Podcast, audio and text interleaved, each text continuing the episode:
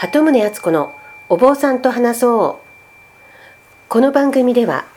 琵琶湖のほとりに暮らす私鳩宗敦子が比叡山延暦寺さん地福院のご住職にいろいろとお話を伺っていきます。今日は第4回目。前回は現在の比叡山のお坊さんの日常について伺いました。今回は、えー、実際に比叡山を参拝したいという方のために簡単な比叡山ガイドをお願いしたいと思います。えー、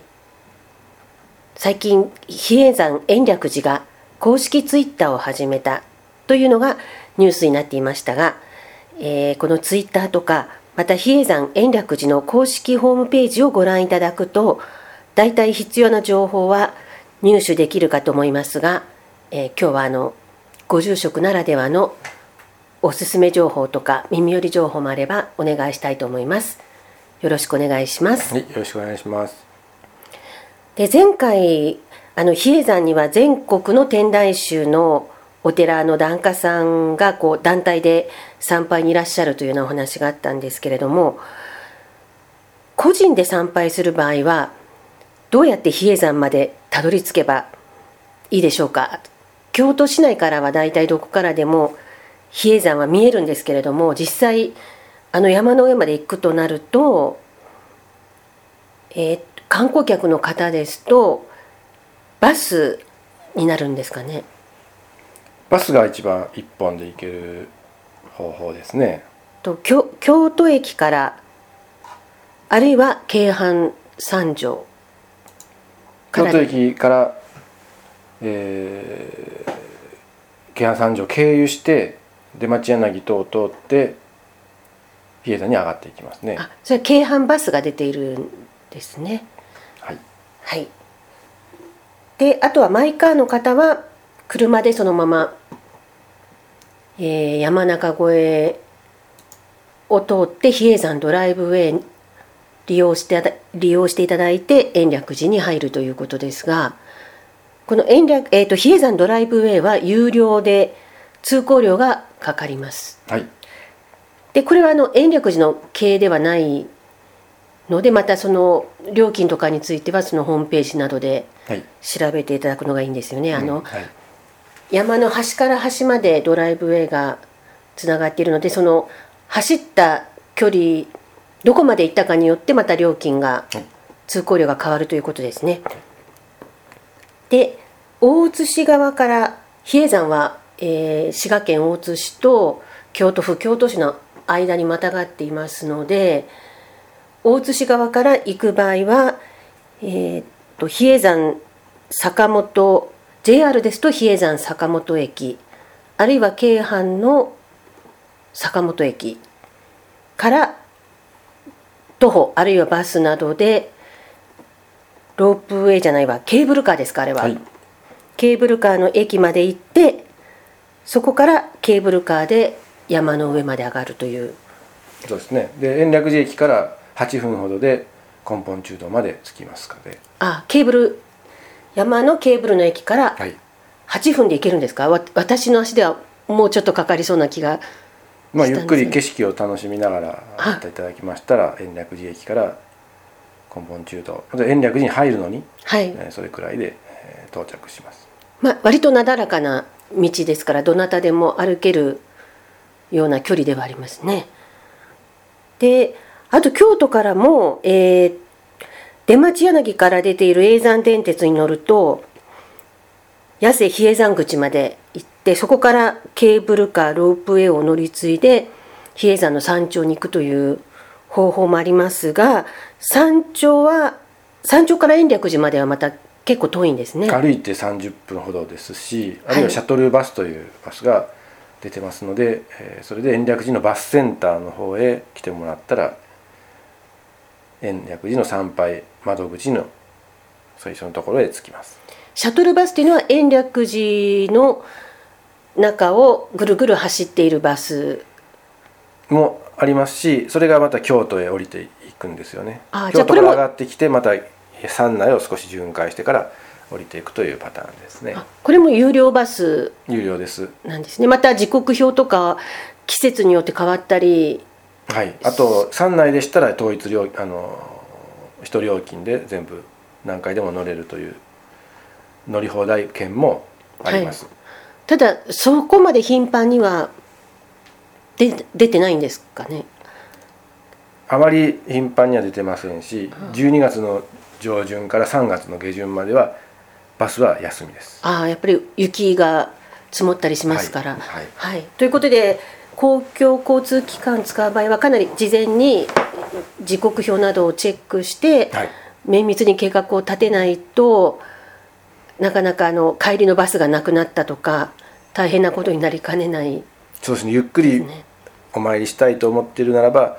少し調べていった方が最後の時間だけは知っておいた方がいいと思いますね。はい。まあ、車で行かれる方はドライブウェイは別に夜間でも通れますし、はい、お寺が閉まる時間さえチェックしておけば大丈夫なんですね。でお寺が閉まる時間もやっぱり季節によってずれるんですか、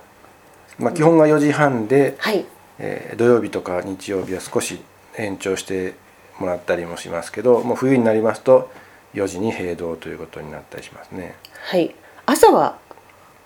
早いんですか？朝も8時半からの時と、はい、まあ、レギュラーが8時半で9時からになる時もありますね。じゃあやっぱり事前にチェックするのが確実ですね、はい、であとなんかあのハイキングとして結構最近あの登山される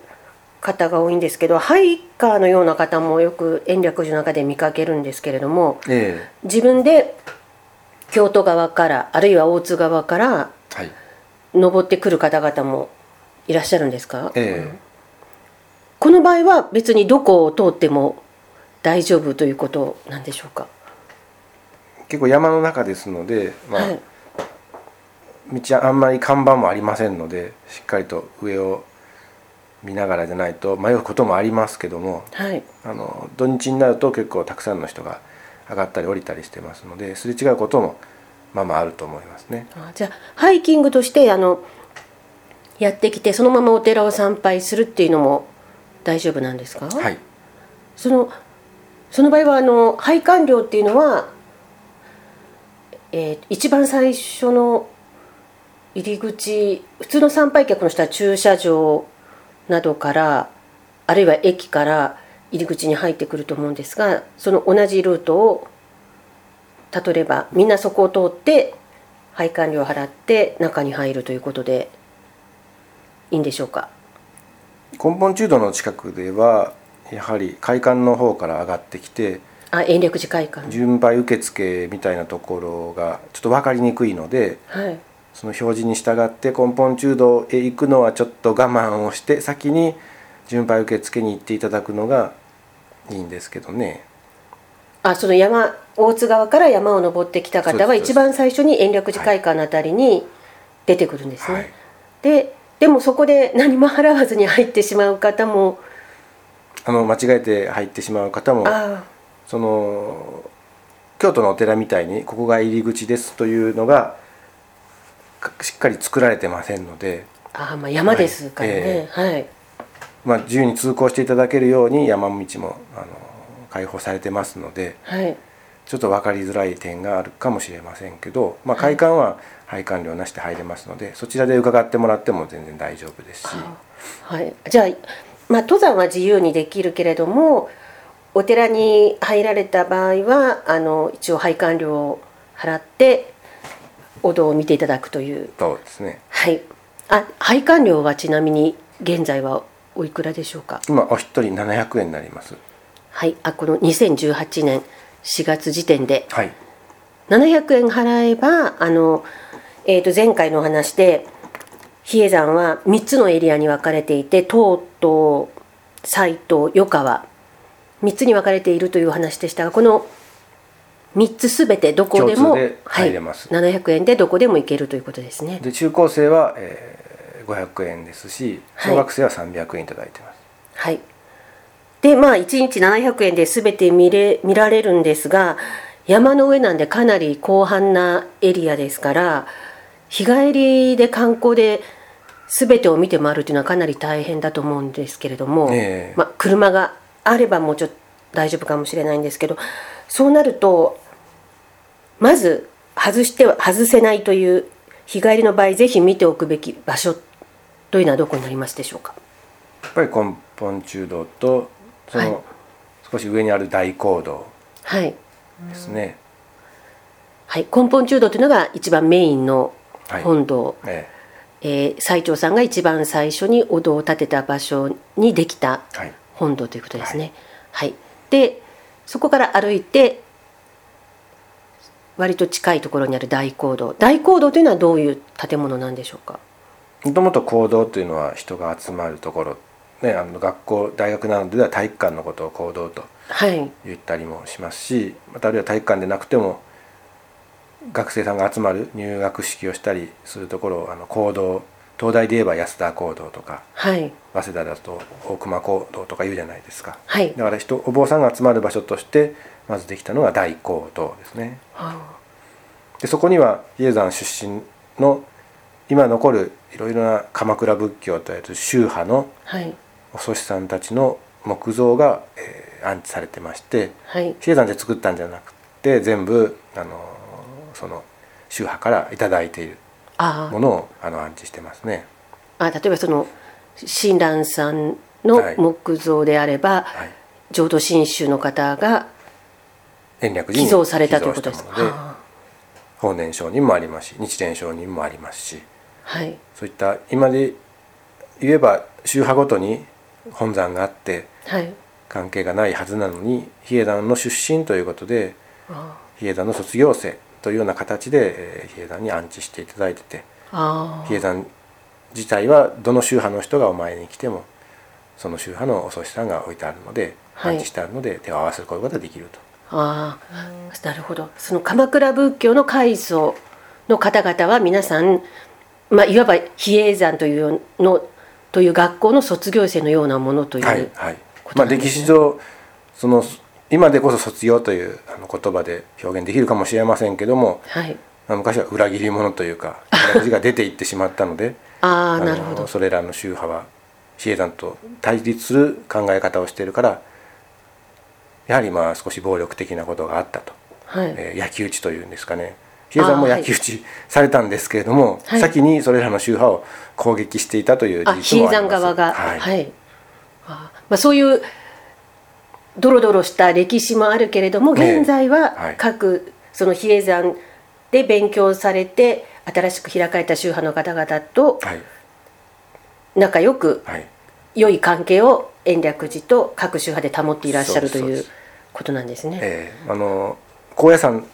のあの金剛仏さんとも仲良くさせてもらってますし、はい、先日も、えー、の比叡山の一番偉いお雑さんが、はい部長お参りした時に1200年ぶりの和解というあ高野山に行かれたんですね、えー、新聞に書かれましたけれどもそれ以前からも交流仲良く仏教協会等でさせてもらってますので、はい、たまたまお互いのお雑さんが忙しかったのであの、はい、それぞれの本山にお参りするということはなかなかないんですけれども、はい、まあ、今回機会があの高野山1200年という改装1200年のおめでたい年でしたので、あのお参りに行ったということはありますね。あよく最澄と空海ってライバルのように語られますけれども、実際は結構今現在の比叡山と高野山は敵対しているわけでもなく良好な関係で、機会があれば交流していらっしゃるという。学学問的にもあの高野山大学と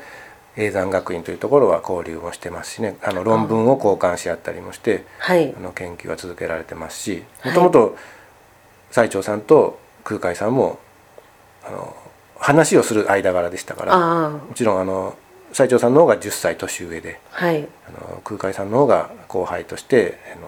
の教えを受けていた頃もありますし逆に斉長さんが頭を下げてい。ろいろ教えてもらってたこともあるというように歴史上は残ってます。はあ、じゃあ今は平和な気持ちでどちらのお寺をもお参りできるという状態ですね。はい、で、ね、実際あの一般の人が参参拝できるようになったのは明治以降のことなんでしょうか？そうですね。明治から入ってよろしあの上がってよろしいということが許可されたというように聞いてます。それまではあのお坊さん以外の方は入れなかった、まあ、そうですね。あの危険な場所でも山奥ですからあのいろんな施設があるわけでもありませんしやっぱり今とは違う状況はあの想像できますよね。あそうですね。車もない時代、えーえー、でしかも女性